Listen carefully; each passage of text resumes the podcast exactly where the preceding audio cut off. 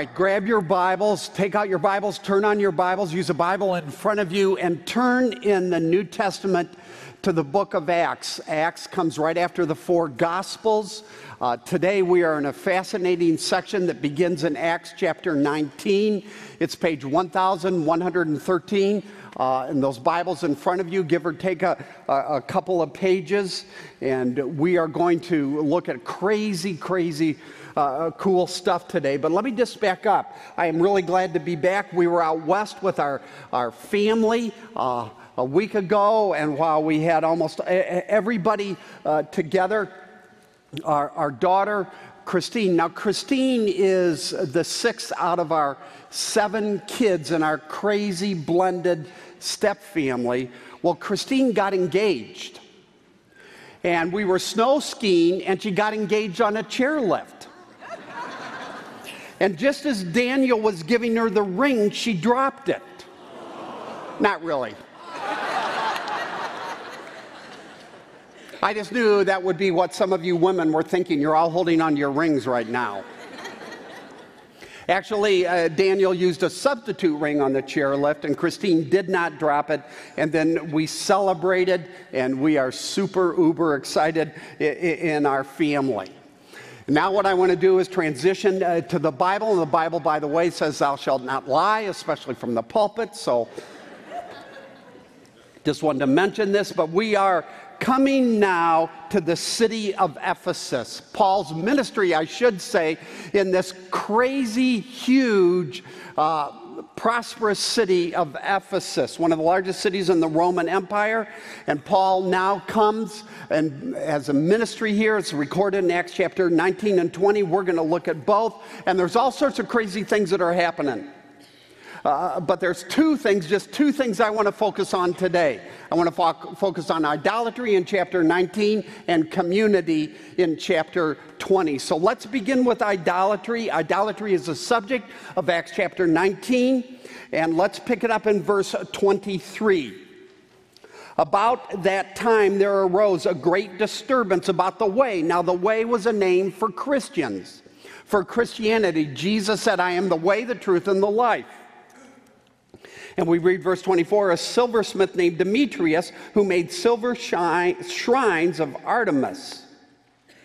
Now, Artemis was the Greek goddess of hunting and fertility.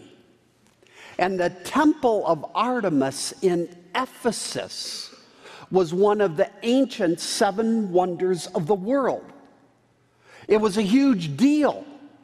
And these silver shrines were, repl- were replicas of the temple. So Demetrius, let's continue reading, brought in a lot of business for the craftsmen there. He called them together along with the workers in related trades and said, You know, my friends, that we receive a good income from this business. And you see and hear how this fellow Paul has convinced and led astray large numbers of people here in Ephesus and in practically the whole province of Asia. Now, note that because the church of Jesus Christ was exploding. And now he quotes Paul and he says, He says that gods made by human hands are no gods. There is a danger not only that our trade will lose its good name, but also that the uh, temple of our great goddess Artemis will be discredited, and the goddess herself, who is worshiped throughout the province of Asia and the world, will be robbed of her divine majesty. When they heard this, they were furious and, be, and began shouting, Great is Artemis of the Ephesians. Soon the whole city was in an uproar, and the people seized Gaius and Aristarchus Paul's traveling companions from Macedonia. And all of them rushed into the theater together. Now, you can go to Ephesus today. And the archaeology of this theater is just incredible. Held about 20, 25,000 people. You can see it. It's, it's just stunning. Verse 30 Paul wanted to appear before the crowd, but the disciples would not let him. Then we have this interesting comment. Even some of the officials of the province some of the Roman political leaders who had become friends of Paul sent him a message begging him not to venture into the theater. Now, we'll stop there Uh, the story continues, but the riots quiet down. Now, idolatry, we're talking about idolatry, is a huge, huge problem in the Bible. As a matter of fact, uh, some scholars, uh, Jewish scholars, have said the central principle of the Bible is the rejection of idolatry. Think the first commandment uh, you shall have no other gods before me. And idolatry is a big problem in the book of Acts. You go back to chapter 7, as Stephen spoke out about the centuries of Jewish idolatry that ultimately led to the Jews being blinded about who Jesus Christ was. And so they stoned Stephen to death. Now go back two pages to chapter 17. The gospel is now moving uh, from the Jews to the Gentiles. And throughout the Roman Gentile word, world, the cities, major cities, were full of idolatry. So look at verse 16. Paul is in Athens and he says, Well, Paul, it says, Luke tells us, while Paul was waiting for them in Athens, he was greatly distressed, distressed to see that Athens was full of idols. Now go to our chapter, chapter 19. Paul has traveled, now he's in Ephesus one of the major cities of the Roman Empire. And now this idolatry explodes in a riot. Why? Uh, what's behind that? Why, why has this happened? Well, look at the end of verse uh, 26 in chapter 19. Look at this last statement. Demetrius, the silversmith, who has a huge, huge financial stake in the prosperity of idolatry, quotes Paul he quotes Paul's teaching. And he says, well, he says, that is, Paul says, that gods made with human hands are no gods at all. Now, how would Demetrius know that? He didn't go to church.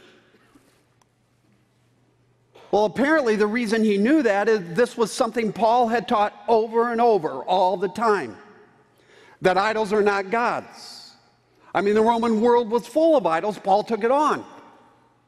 And Paul had taught that so much that it had come to the attention of the outsiders like uh, Demetrius. So here Demetrius quotes Paul's teaching. Now, do you see what that means? It means when Paul preached the gospel, when Paul taught the Bible, he, he regularly um, differentiated the gospel from idolatry uh, because he knew uh, you wouldn't fully understand grace unless you understood it in contrast to idolatry. So let me give you an illustration of this. Go back to chapter 17, look at verse 29. Paul is speaking in Athens. He's speaking to unbelievers. And he says, Therefore, since we are God's offspring, we should not think that the divine being is like gold or silver or stone, an image made by human design and skill. So he's taking on idolatry, saying that no gods made by human hands are gods. And then in the past, verse 30, God overlooked such ignorance, but now he commands all people everywhere to repent, and he's going to go to the resurrection. Now, some of you uh, maybe think, well, of, of course, Rob. Uh, this problem in Athens, this problem in Ephesus, this problem in, in the Roman world with idolatry, we should uh, expect. These were pre scientific, superstitious, ignorant uh, uh, people. Paul uses the word ignorance. And so you dismiss idolatry as something pre scientific people did. And then you miss the point. Because the reality is, in the Bible, idolatry is a very sophisticated concept.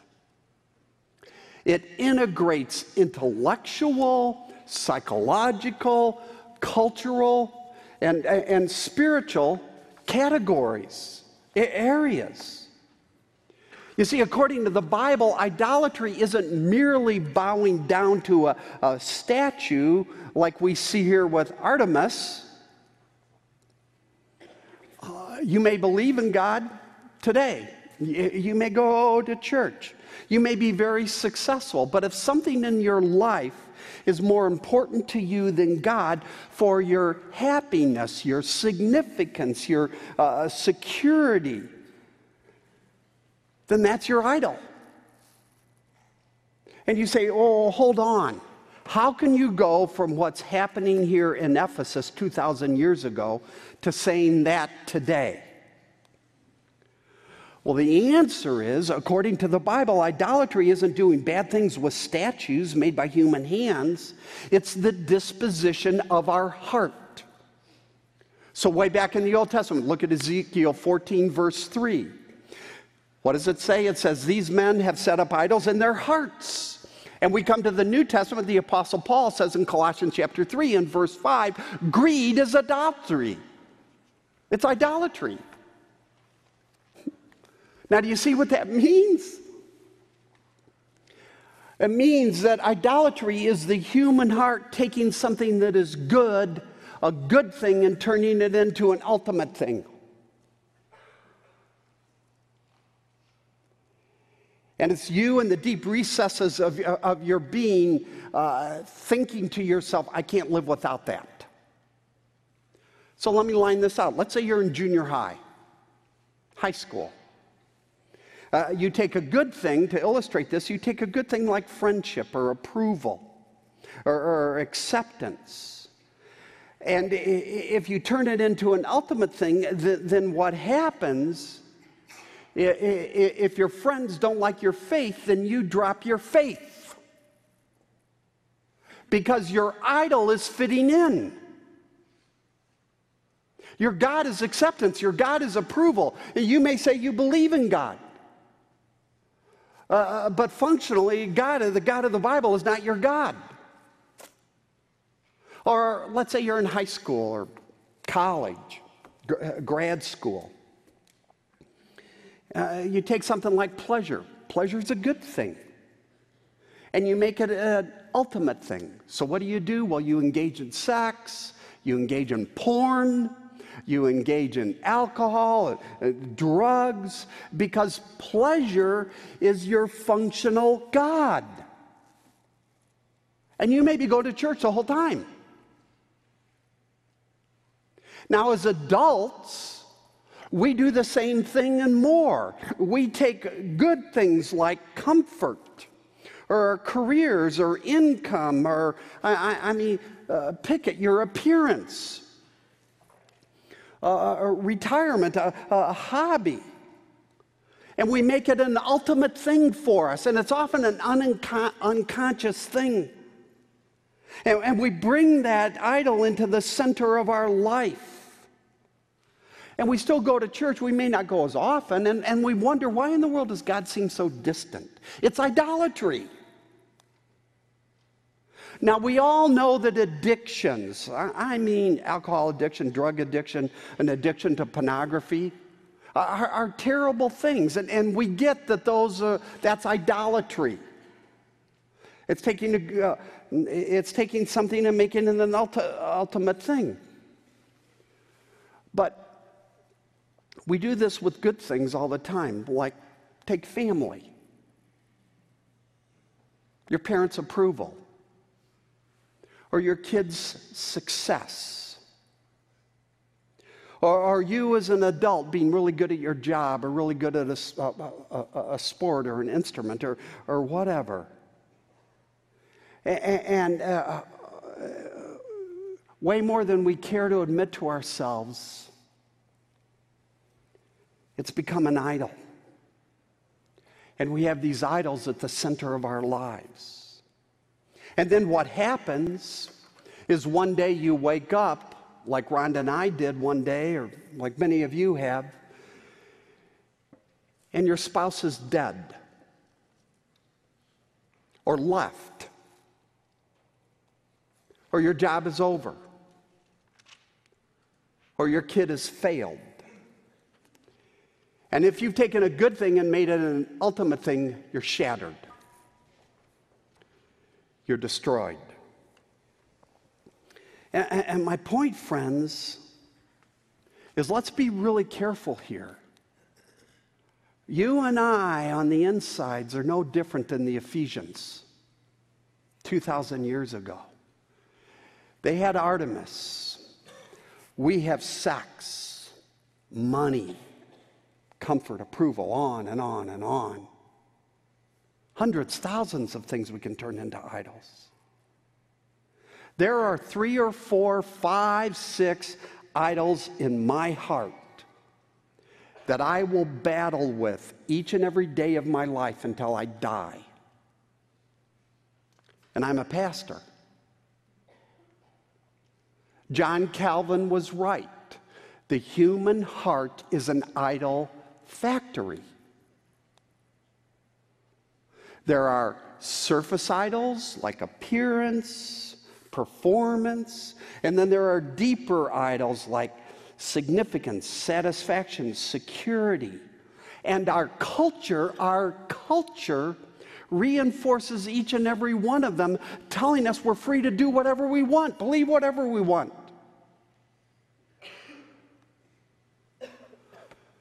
There's one more thing I want you to see here, and that is not just the pervasiveness of these idols, but how, how potent they are. Idols are powerful in our, in our lives. I mean, think about it. Paul has arrived in Ephesus. Paul sets up shop. He's teaching. He spends three years in this city. And he's teaching and he's teaching, and along the way, he's pushing back regularly against idolatry. And what happens in this major city in the Roman Empire? It causes a riot.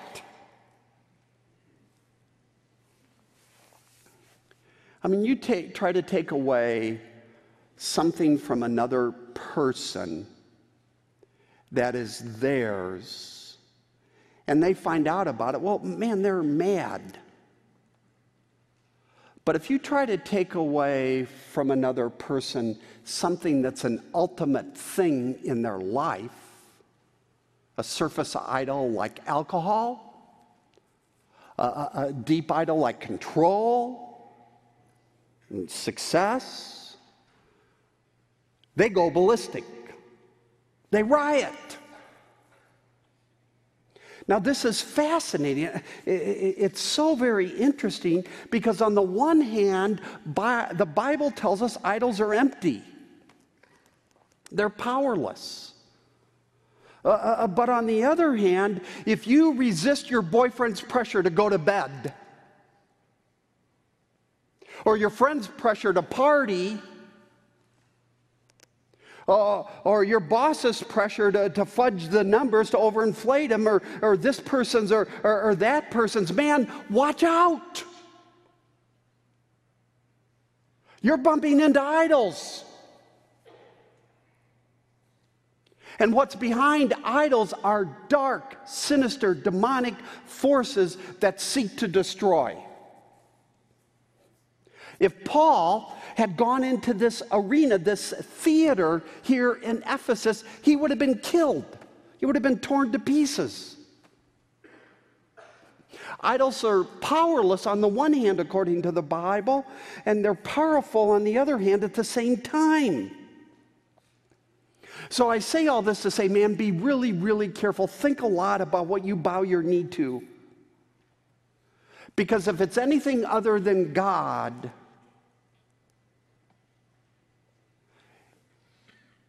It will seek to control you in order to destroy you if you make it an idol. So that raises the question well, what in the world are we to do? How do we find victory in, this battle? Uh, Pastor uh, Tim Keller, New York City, has written a wonderful book I recommend to you on this subject called Counterfeit Gods. In his book and in some of his sermons on this subject, what he says is the only way you and I can break the power of idols in our lives is to recognize the cost, the cost, what it cost Jesus Christ. You see, while Paul here in Acts chapter 19 was spared from the angry crowd, earlier, Jesus Christ wasn't. Jesus went to the cross died in our place for our sins. He bore the guilt, he bore the cost of our idolatry by dying for us. It's the table, it's communion, it's what it pictures.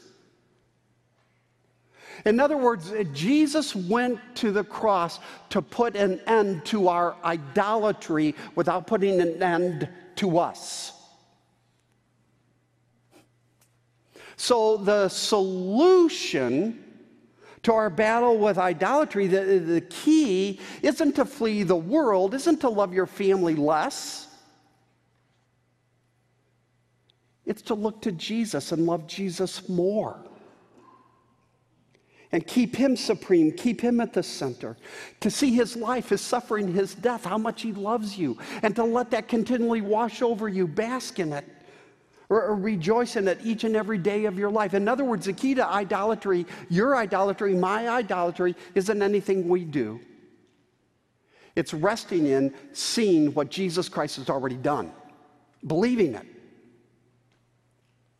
One of my favorite authors is a guy by the name of Paul Tripp. He's written a book called um, How People Change. And in his book, he's got a page where he has seven questions you and I can ask of our idols. I've been using his questions, and they help me.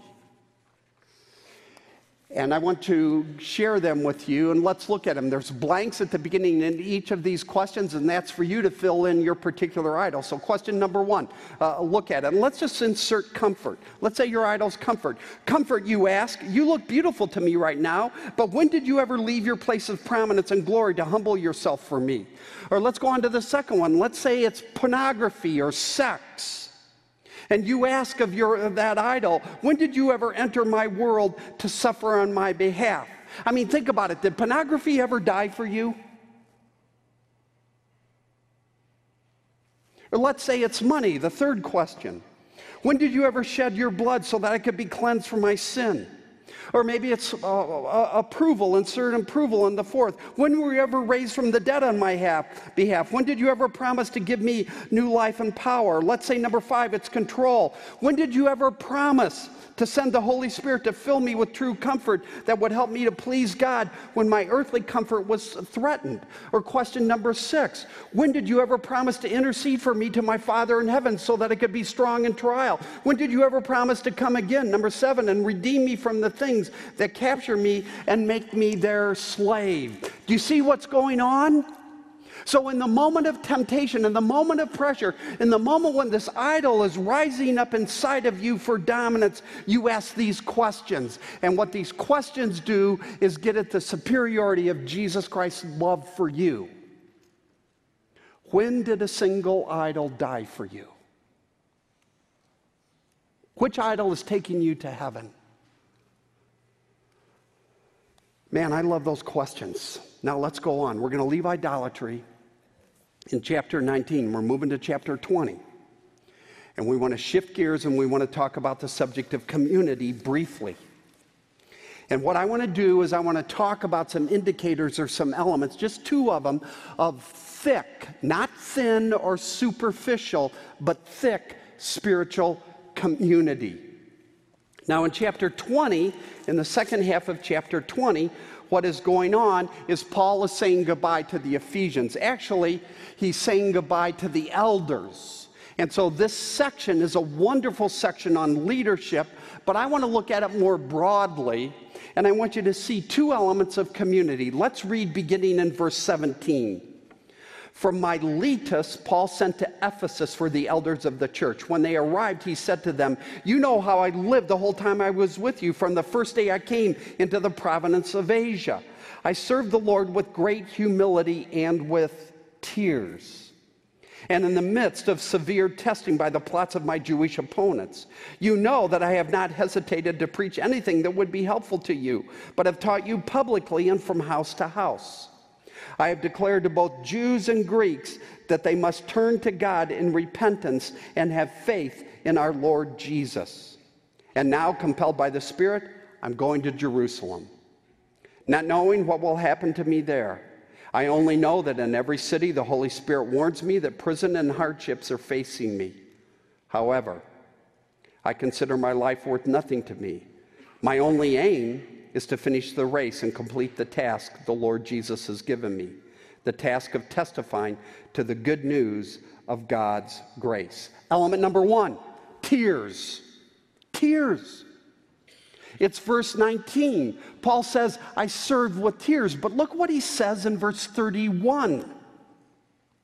He says, Be on your guard. Remember that for three years I never stopped warning each of you day and night with tears. That's astonishing.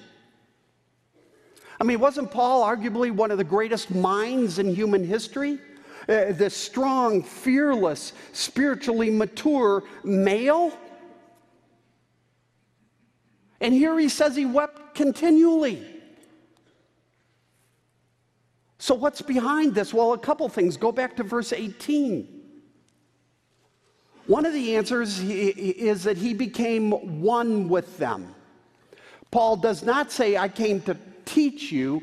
Paul says, I came, uh, or I came to, uh, he says, I came to live with you. Live with you. By the way, let, let, let me just say this is the problem with social media today.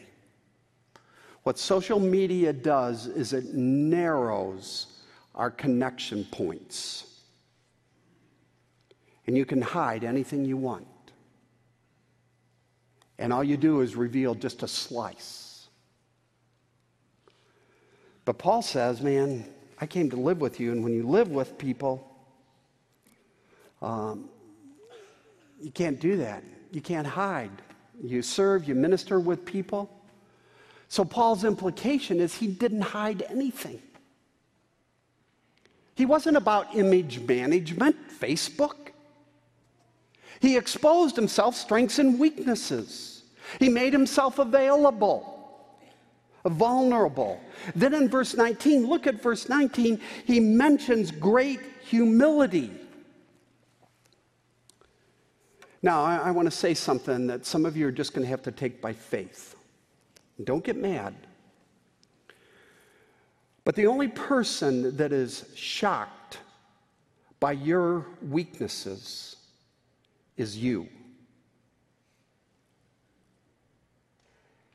Everybody else gets it. But you are shocked by them. And so, what do you want to do? You want to hide them. Uh, we all do this. We want to push them away. We want to uh, uh, pretend. We're not going to post them. And what's behind that? Well, what's behind that for each and every one of us is the, the, the pride of the human heart, either manifested in inferiority or superiority. It's both pride. But when we are humble, Paul talks about great humility. We see ourselves as God sees us. And so we don't wear a mask. We don't pretend we know more than we know or we can handle more than we can handle because we recognize we're created to be not independent but dependent. Now, hear me. Humility wasn't a virtue in the first century Greco Roman world 2,000 years ago any more than it's a virtue today in downtown Chicago. We exalt competence, being on your game, being sharp. So the question is if it wasn't a virtue, why does Paul emphasize it? Why does he describe it with an adjective, great humility? Uh, uh, one of the answers, and there's a number, is because the human heart, our hearts, uh, believe um, uh, that, that we can always uh, attain our own salvation. So we're continually trying to justify ourselves, prove our worth, establish our significance. And if you're religious, you will use terms like salvation. But if you're not religious, well, you won't use the term salvation. But what you will do is you will tell yourself that the extent of my achievement is the measure of my worth. Or as others say, the measure of my achievement is the measure of my worth. And even though you don't use the word salvation, that's a form of self salvation, it's a form of self justification. So, as others have pointed out, and as this is especially true if you're a non Christian, then what happens is you are stuck on a spectrum of achievement for life. And at one end of the spectrum, if you achieve, man, you love your life, you love yourself, and, and, you become full of yourself and you become arrogant. But at the other end of the spectrum of achievement, if you don't achieve or if something hits you and comes out of nowhere that's not even your fault, man, you hate your life and you can hate yourself and you can lapse into depression and bitterness and anger. But it's humility that gets you off the spectrum of achievement. How? Well, humility is the human response to grace, God's grace. And it's God's grace that gets us off this achievement spectrum. Look at verse 32. Paul calls the Bible the word of grace. The word of grace. Now, uh, now, how is that? Well, that's because the Bible tells us we are way worse than we ever dared to believe because of our sin. But we are way more loved than we ever dared to dream possible because of what God has done for us in Jesus Christ. And that's called grace. It's the gospel. And when the gospel comes into your life and sinks down into the recesses of your life, it destroys the achievement spectrum.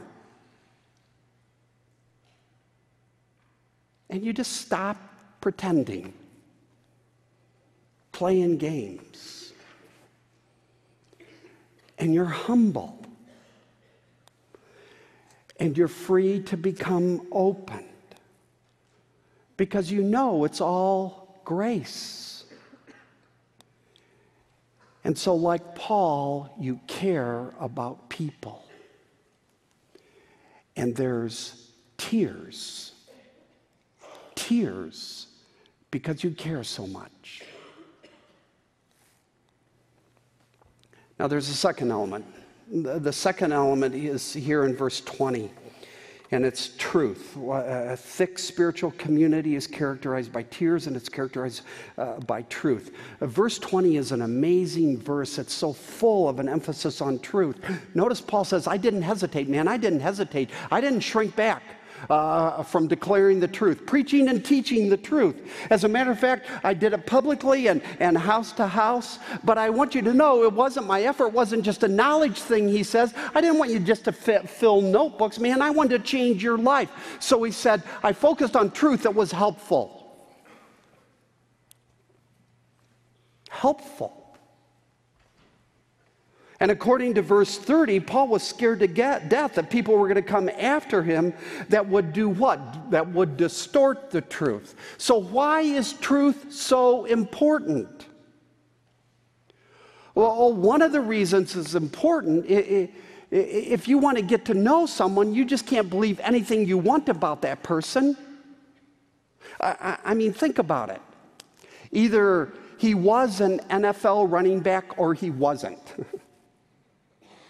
Either he has a drinking problem or he doesn't. Either she has a really good relationship with her family and friends or, or, or she doesn't. And, and, you could go on and on. You say, oh, no, wait, Rob, this is a free country. We can believe whatever we want to believe. Well, not if you want to get to know someone. And the same is true with God. I mean, the world tells us we are uh, uh, nothing more than a collection of time plus chance and a few amino acids. And the Bible says, no, it's way more complex than that. You've been created by God and made in the image of God.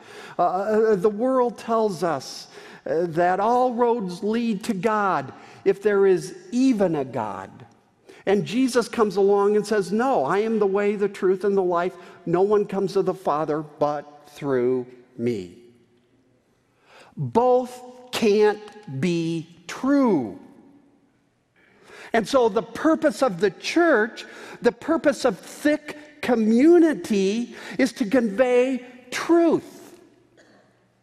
But if people are unsure about the truth, if, if people have questions, if people are on the outside looking in, if, people are new or people coming out of pain, if people have a lot of doubts, uh, we weep with them. We weep. It's tears and truth that describes Paul's ministry. And let me just say what the world needs, man, what the world needs from uh, those of us in the church is people who will not shrink from the truth and people who will not withhold the tears.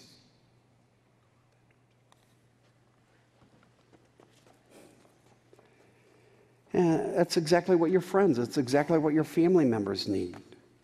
Because truth without tears can be so very oppressive. Uh, but tears without truth can be meaningless. An authentic uh, community is, is characterized by both. And what's the result? Well, friendship, spiritual friendship. Look at verse 36. I'll conclude with this. I don't want you to miss this. At the end of chapter 20, when Paul had finished speaking, he knelt down with all of them, all the leaders, elders, and prayed. And they all wept as they embraced him and, and kissed him. So, what is spiritual friendship? Well, what does a healthy dating relationship, marriage relationship look like? It's kneeling in the same direction with the same passion to the same God.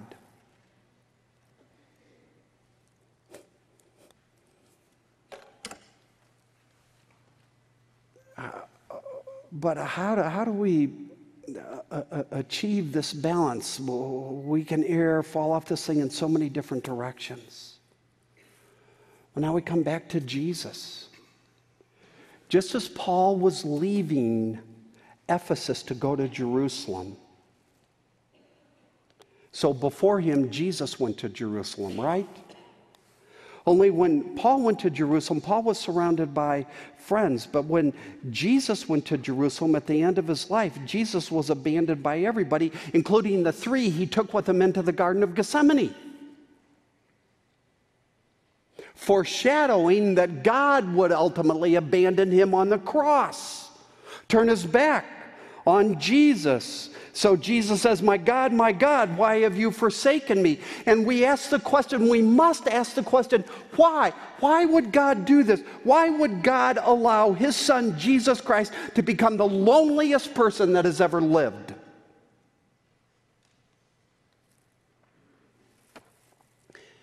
And the answer is so that if we believe, so if we look to Jesus, we can become friends with God and we can become friends with each other. And, and that friendship is uh, characterized by truth and, and, tears. Let's pray.